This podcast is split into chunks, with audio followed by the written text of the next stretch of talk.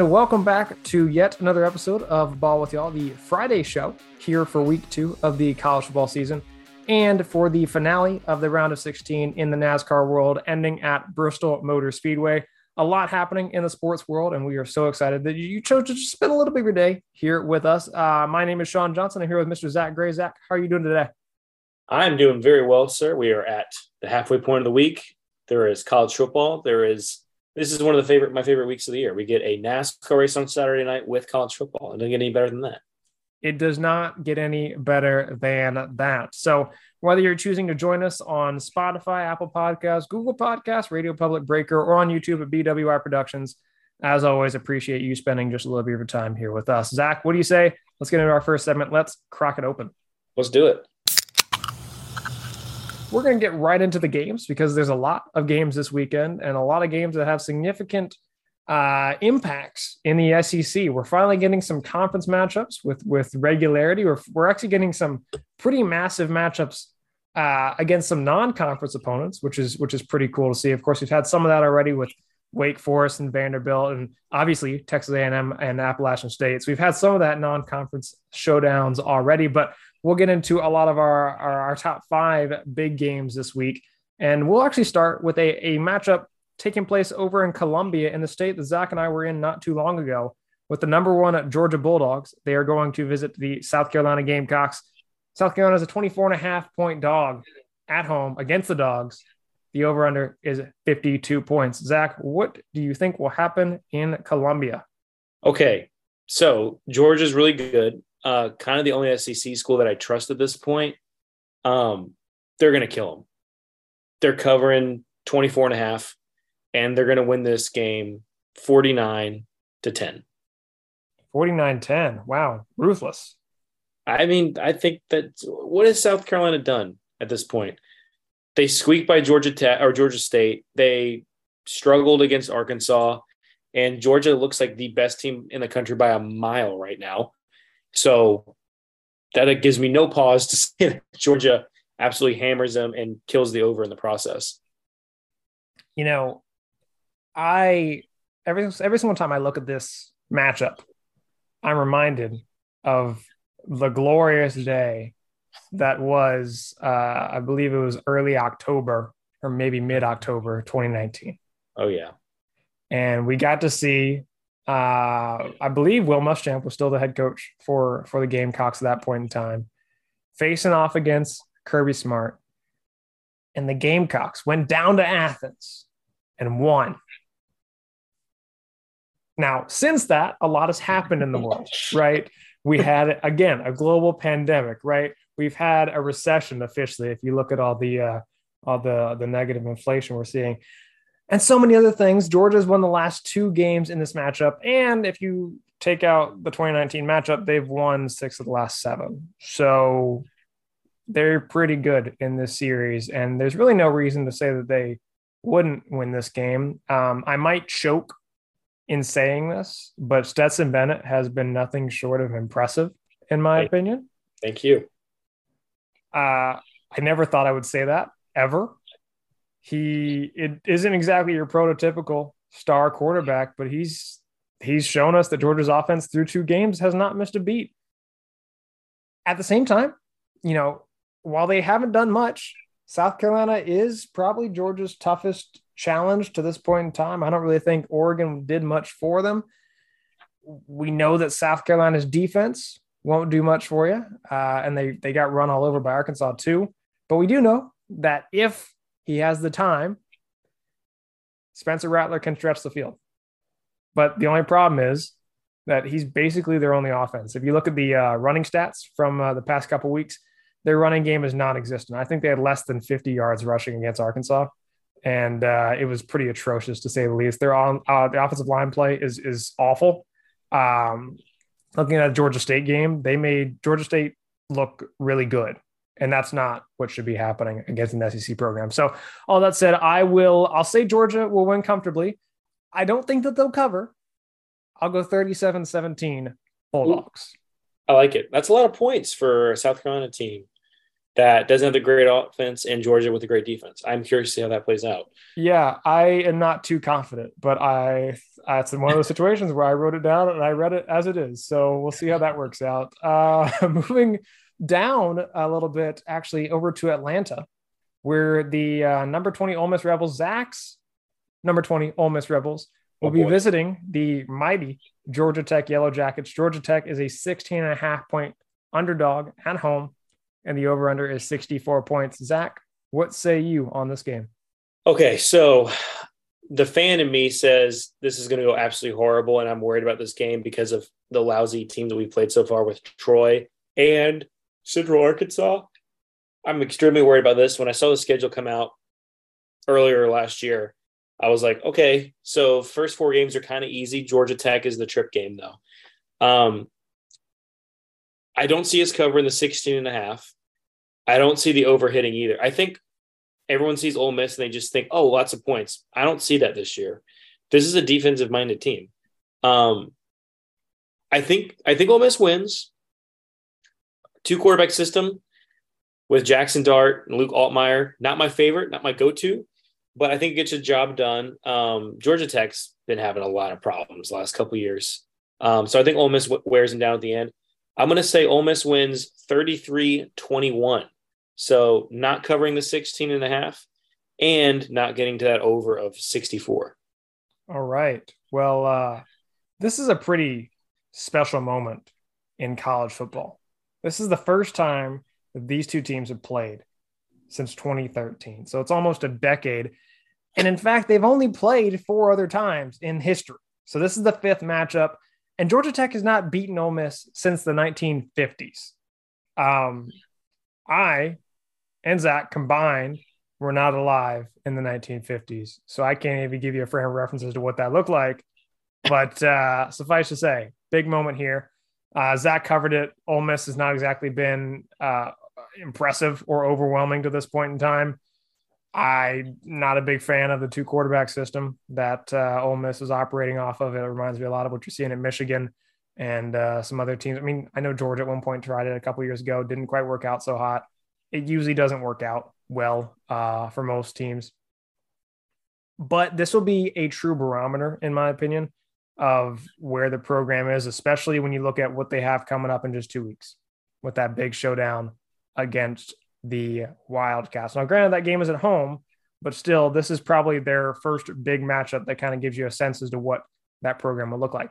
On the other side, Georgia Tech, uh, they are coming off of that uh, game that they looked pretty impressive in against Clemson, you know, and then they kind of licked their wounds a little bit against Western Carolina a week ago. But if you watch that Clemson game, they were pretty decent there for about a half. Now, compared to the Western Carolina game, they were down 14 7 early and not exactly a, a promising indicator looking going into this Ole Miss game. This isn't the same Georgia Tech offense that we know is super challenging. But at the same time, too, to Zach's point, this is not exactly the most exciting Ole Miss team that we've seen compared to years past. So, although Georgia Tech was impressive against Clemson, I don't really know that I like them here. I do like them to keep it close, though. I'll go Ole Miss winning, but not covering. And the over just slightly hitting 38 33 whoa. Rebels. Whoa. Whoa.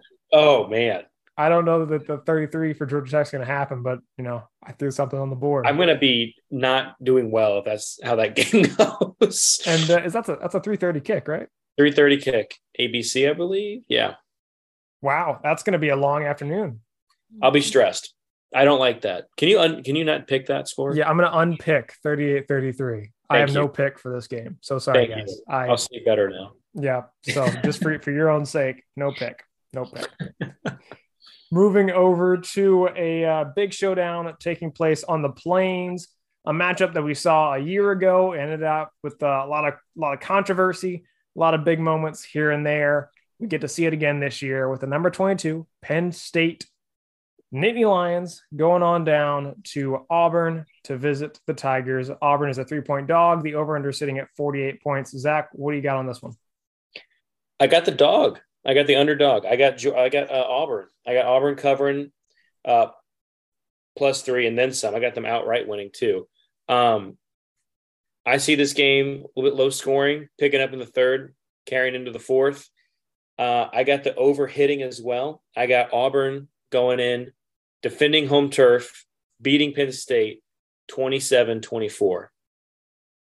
All right. Now, some of that is what I have as well. So I'm kind of encouraged that we're kind of thinking the same thing, uh, but we're also on two very different pages. So that's also encouraging. Okay. Uh, so if you listen in past weeks, you know that I'm high on Penn State. I was very excited to see them finally get ranked this week. I thought it was very deserved.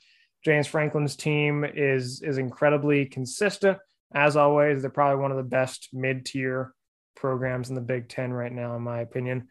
Comparatively, Auburn is not exactly good. Uh, it's time to recognize that TJ Finley is not the guy. It's either time you start the backup or even go really desperate and start Zach Calzada. I don't know what you do, but TJ Finley is not the guy. If Bryan Harsin continues to ride with TJ Finley, he is dooming himself. Mm-hmm. And if you're an Auburn fan, I hope for your sake that they put TJ Finley on the bench. If you look at that, that that game this past weekend against San Jose State, it was not pretty. And I didn't even have that game on my radar. I just happened to see that it was going on. I clicked on it, and San Jose State was winning for a large majority of that game. And that again does not bode well for this big matchup against a big program in the form of Penn State. So if you look at last year's game, obviously it was incredibly fun and incredibly controversial as well. And I hope that the same is true this year as well. But I have a weird feeling that it won't come close to last year's game whatsoever. So I'll go Penn State winning handily 27 16 Nittany Lions. Got it. That's fair. That's fair. Very different picks. But it's okay. It's okay. Where you go. We get through it. Moving over to another big game in the SEC in the Bayou with the Mississippi State Bulldogs going to visit the LSU Tigers. LSU is a two point dog. The over under is sitting at 53 points. Zach, what do you have on this game here? It's year three, Mike Leach. I'm going to say that all year until they lose. Uh, Mississippi State covers the two, and the over hits for sure. Uh, I got Mississippi State uh, 37 to 29. 37 29. You're spotting 29 points to LSU. I think, well, it's again, it's Mike Leach. There's no defense involved. Um, and I think it's going to be close. I think it'll be a little bit back and forth in the beginning, but Leach knows how to win these kind of games. Brian Kelly still can't figure out if he's from the Northeast or if he's a native Louisianan. So let him figure that out, Mike Leach will go win the football game. Uh, no, I, I think, listen, LSU not in a position to compete right now. I think they'll probably figure out by the season's end, but right now they're not on the same page, and it'll show up again this week too. Mike Leach knows what he's doing. He's got a year three figured out every year with that he's with the program. Turns out to be great that year. I'm rolling Bulldogs 37 29. All right. Well, in I want to take you back uh, about 10 or so days ago. Zach and I sat in a hotel room in Sumter, South Carolina. And this was one of the first games that we talked about after we watched LSU combust against Florida State. And we acknowledged this would be a big game because otherwise you begin to question if bowl eligibility is still on the table and and what Brian Kelly's future at LSU looks like. But if I'm Brian Kelly, I need this game more than I need air. If you look at the schedule, it doesn't get much easier than this right here. And if you don't win now, the losses will start piling up. Zach mentioned that year three Mike Leach is is not exactly a something you want to face off against. Mike Leach, Mike Leach in year three is historically a scary Mike Leach. And I have high expectations for Mississippi State as a result, including I think they'll probably win at least eight games this year. Mm-hmm. And maybe even against Zach, Zach's Ole Miss Rebels. We'll get into No. that later Nope. in the season. Nope. I mean, yes, but like, I hope not. yeah, we'll see. Unfortunately for the Bulldogs, again, must win for Brian Kelly and the Tigers. So I'm going to go with a contrarian pick. I'll ride with Brian Kelly, with Jayden Daniels, and with LSU in a minor upset. I'll go 24 20 Tigers. Okay. Low scoring. Low scoring. I don't know how we're going to get there, but we're going to get there. Moving over to the last SEC matchup. Well, not fully SEC matchup, but the one that we'll, spot, we'll spotlight here. The number 13 Miami Hurricanes, a fan favorite of Zach's, visiting the number 24 Texas A&M Aggies. Texas A&M, despite their loss a week ago, is a five-point favorite. The over/under is sitting at 45 points. Zach, what do you got here? This is my my most confusing pick of the week, honestly. Um, I'm going to steal your line from Texas A&M about Texas A&M that they need to win this game, but they need to breathe air. Uh, if A&M starts one and two, dropping two home games with their only loss being or their only win being against Sam Houston State, um, that's that's going to be horrendous. That's like code red, code black, whatever you want to call it. Sound the alarm. Um, I don't, I don't know. This is the this is the tough game because Miami always chokes in big moments, and A and M right now can't seem to win to save their life.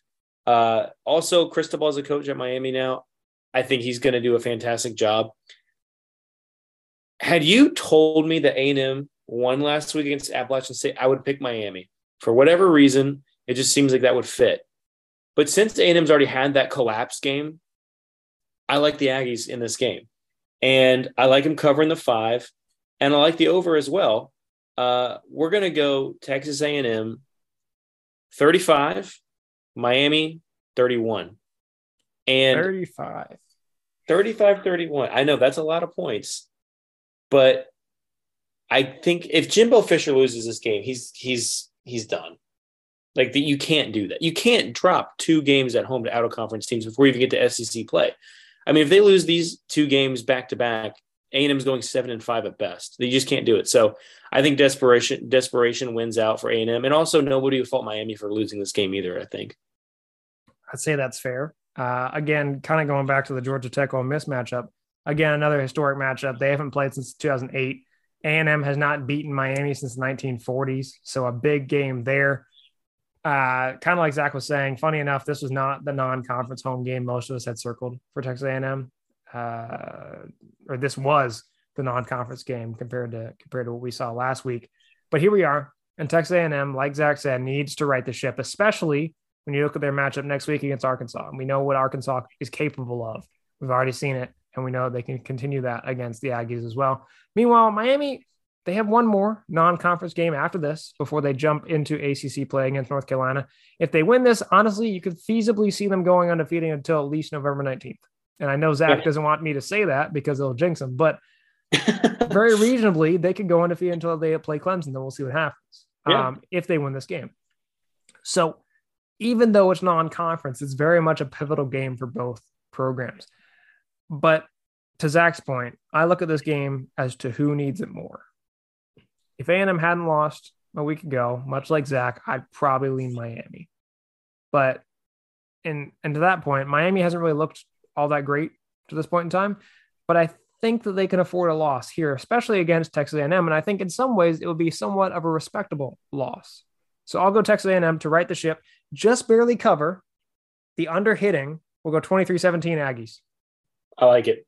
That's fair. We, we kind of we kind of the same pro, same thought process there. Same idea. Yeah, just yeah. not as high score. No. So that'll do it for all of our game week picks. However, of course, we can't go a single week without touching our dear friends from Hawaii, the Hawaii Rainbow Wager Warriors. Now, of course, we'll have the segment on Monday, but we have to give you our picks here. Zach, what do you have here? Duquesne, the mighty Duquesne Dukes are visiting Hawaii. Hawaii is a 13 and a half point favorite, and the over under is sitting at 57 points. Now, mind you, there are no prop bets here because this game does not count for anything apparently. And Literally. the only other thing that I saw was the over, it was the uh, halftime spread was four points. So, Zach, what do you have here for Hawaii and Duquesne? Okay, well, first off, I think you should pick first because I pick first every week for this, and I'm 0 and 3. Well, I'm 2 and 1 after last week. I mean, again, you could not possibly get any closer than we did a week ago. I know. Half, half a yard and half, half a point. Oh. All right. Well, it's Duquesne, right? I can't get this one wrong. Hawaii covers 13 and a half against Duquesne, right? It's an obvious pick. So I'm taking that. Okay. Definitely. That's that's, that's almost Hawaii, like Hawaii can win by two touchdowns, right? It's Duquesne. I mean, you would think so. I hope for your sake that that's true. Um, normally, I would like to go off the beaten path here and pick some like you know first quarter first score or first quarter spread or longest touchdown or first time out or coin flip or something. We don't have that. We don't have any of those things. So I will go with the next best thing. I'll go with the uh, the halftime spread of just Hawaii at four, which I was like, I gotta get Hawaii at four or or Hawaii at 13 and a half for the game. I'll take Hawaii at four at halftime. Right? Yeah, I mean, sure. I dude, this this segment sucks. I hate it. your idea. I know. I mean, it's so fun, but it just hurts me every week at like midnight. Now, I will say, uh, our former, well, the executive producer for season one, Daniel Salisbury, my great friend, he has partaken in this as well. And the most recent weekend, he had uh, Michigan covering, which also did not hit. So all of us that are participating are not doing well. As always, I encourage you, if you would like to participate in Rainbow Wager Warriors, feel free. Send us what your pick for the weekend is. Again, 13 and a half, four, and then over under 57. A lot of great options this week between the, the Dukes and uh, the Rainbow Wager Warriors. So we'll see how that unfolds. Of course, we'll give you an update on the Monday show. Moving on to NASCAR, one to go. White flag, next ended.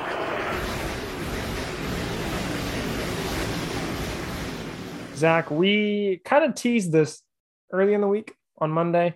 We kind of knew it was happening, but we didn't we didn't really talk about it because we didn't want to jump the gun. We like to be a, a very ethical and upstanding podcast that likes to wait for things to happen before we talk about them. We don't like to speculate too much, right? Fact based. Never. And finally, we got some news that wasn't speculative. It came straight from the horse's mouth.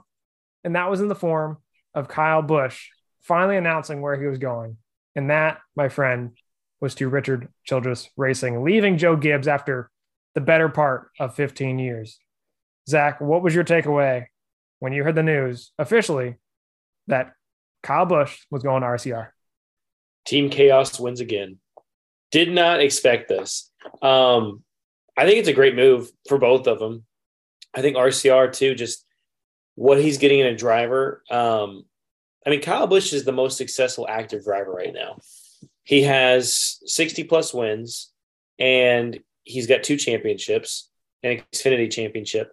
He's the only driver right now that has multiple championships as an active driver. Um, so huge get for RCR. And if you lost somebody like Tyler Reddick, you had to go out and get a Kyle Busch level guy, and they did. Um, obviously, we heard Austin Dillon was one of the main people that got that deal going and talking to him. Um, I think what it means for RCR is that they're not missing a beat next year. If they lost Tyler Reddick and weren't able to get somebody of that caliber for next year, did not feel good about them. Uh, I think that means good speed.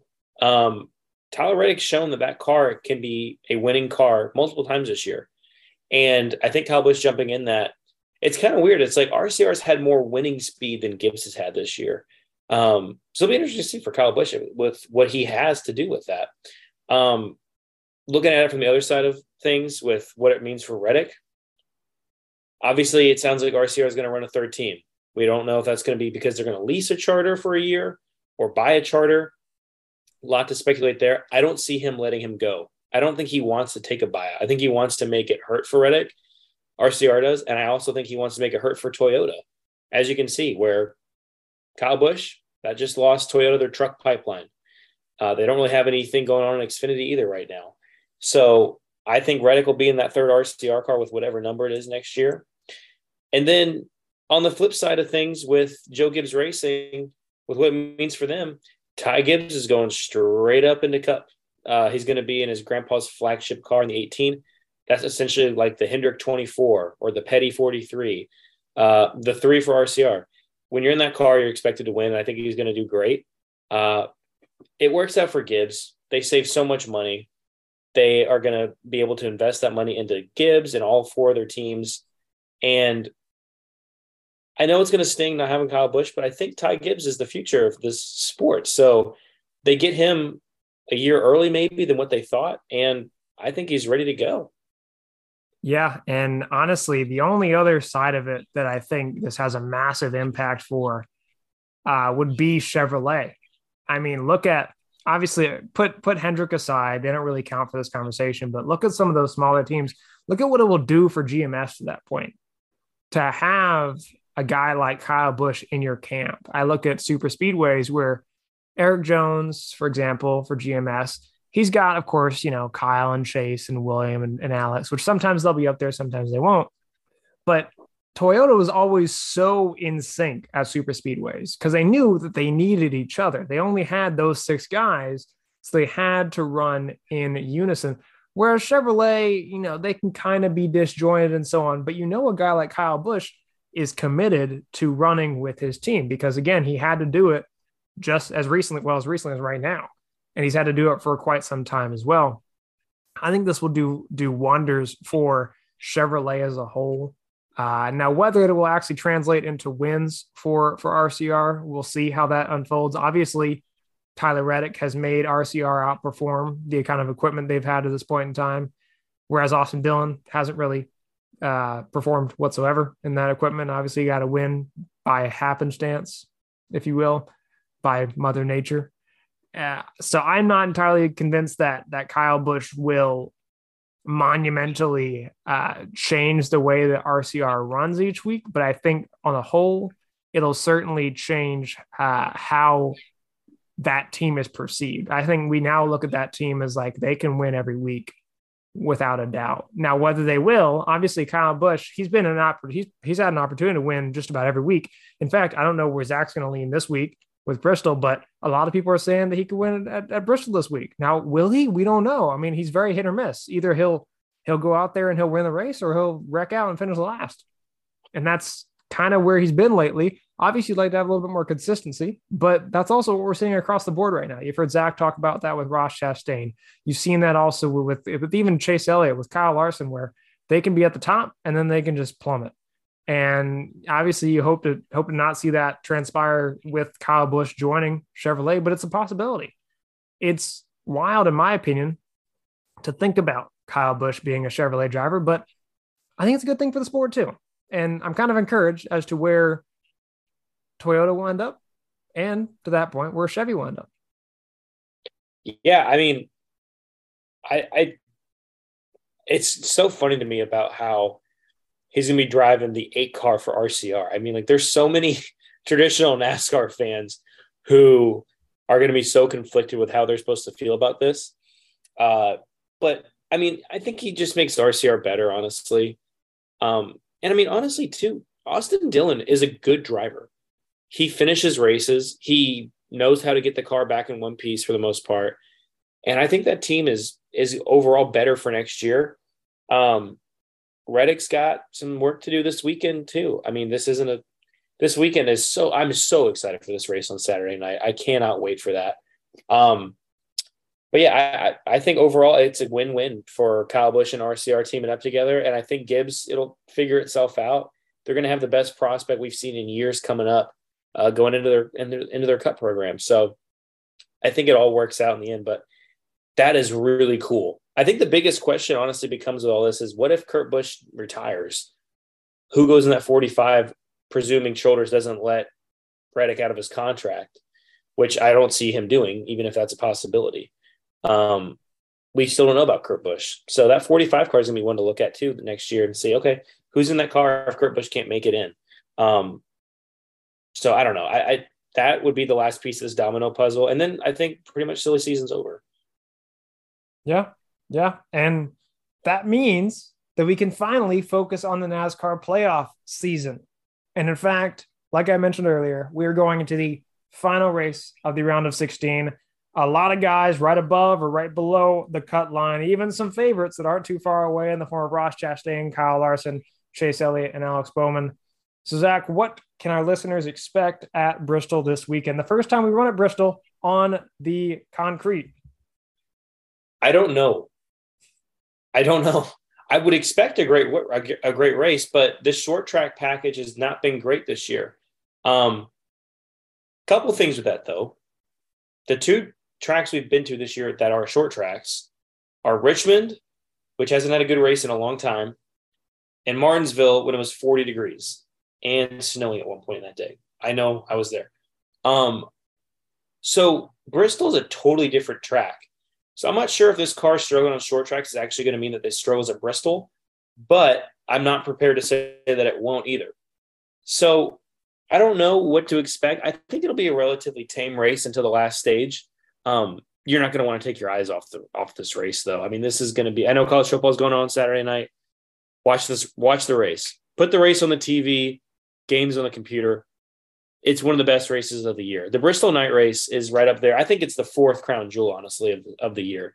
You have the 500 Daytona, Southern 500, Coke 600. I think the Bristol Night Race is the fourth best race you could potentially win as a driver. So, um, I'm pumped. I, if you're not a fan of NASCAR, watch the race. You won't be disappointed. There's playoff implications on the line, intense rivalries that are, are maybe going to display themselves again this week with Ross Chastain, and it's it's one of the best races of the year. Um, I'm pumped. I don't know if I said that or not. I'm really excited for this race.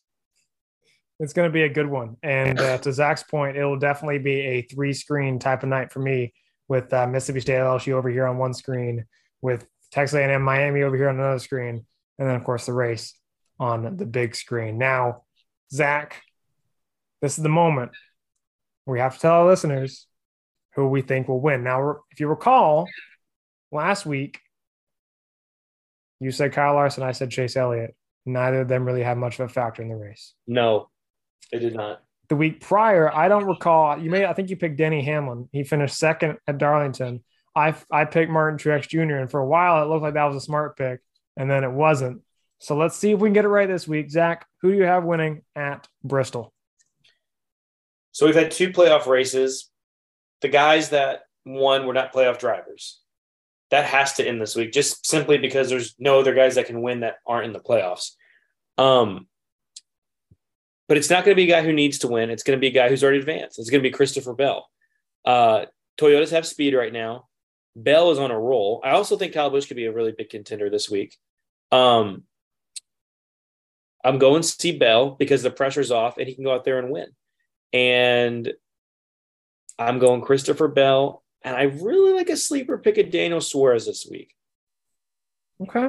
Okay. So to Zach's point, I've heard just about everyone saying that Kyle Busch could do it this week, that he could kind of put all the doubters to uh, to sleep, if you will, and win this race and come out victorious and advance to the next round pretty easily. But I don't really know. He's won here eight times, so we know he's he's really good. That's that's pretty impressive. I would say eight times is a lot. Mm-hmm. Uh, fourteen and on dirt. and on dirt. Yep, fourteen top fives, nineteen top tens, twenty three top twenties. He's been dominant here. So it's no surprise, to Zach's point, that he's driving a Toyota. And I think that he'll do well enough to advance this weekend, but I don't trust him to win. Like I said, he's very hit or miss. Either he wins the race or he's really basically a non-factor. Now I think he'll get some stage points to to get up there and uh, and help himself advance, but I'm not really sure that he'll go out there and win. So if not Kyle Busch, if not Christopher Bell, I'll go with another Toyota. And in oh, fact, I'll go with a Toyota that isn't in the playoffs, that is in the oh. playoffs in the form of Mr. Denny Hamlin. Oh. He's won here twice. He's had nine top fives, 15 top tens, and 31 career starts. He's finished second in back to back races. So something has to give. We know he's fast. And honestly, if Denny's crew can hold up their end of the bargain, I don't see any reason why Denny can't pull off a win this weekend. It's not a bad pick. Um, I just hope it doesn't happen. That'd be just so boring. That'd be so boring. He's already basically advanced. That's not exciting. Like, give me some drama. Give me a guy who hasn't won much. Give me something that's going to be thrown off the playoffs. I, I don't know. This race got pretty crazy last year. Remember that? I do recall. Yeah, it worked out very well for uh, for some guys and not so well for some other guys. Yeah, no, I, I think Harvick is going to be absolutely not caring at all what he does out there. Um, so watch him try to bully. If he has a car with speed, watch out because he will use that bumper all night long. He's in a must win. It's going to be fun to watch.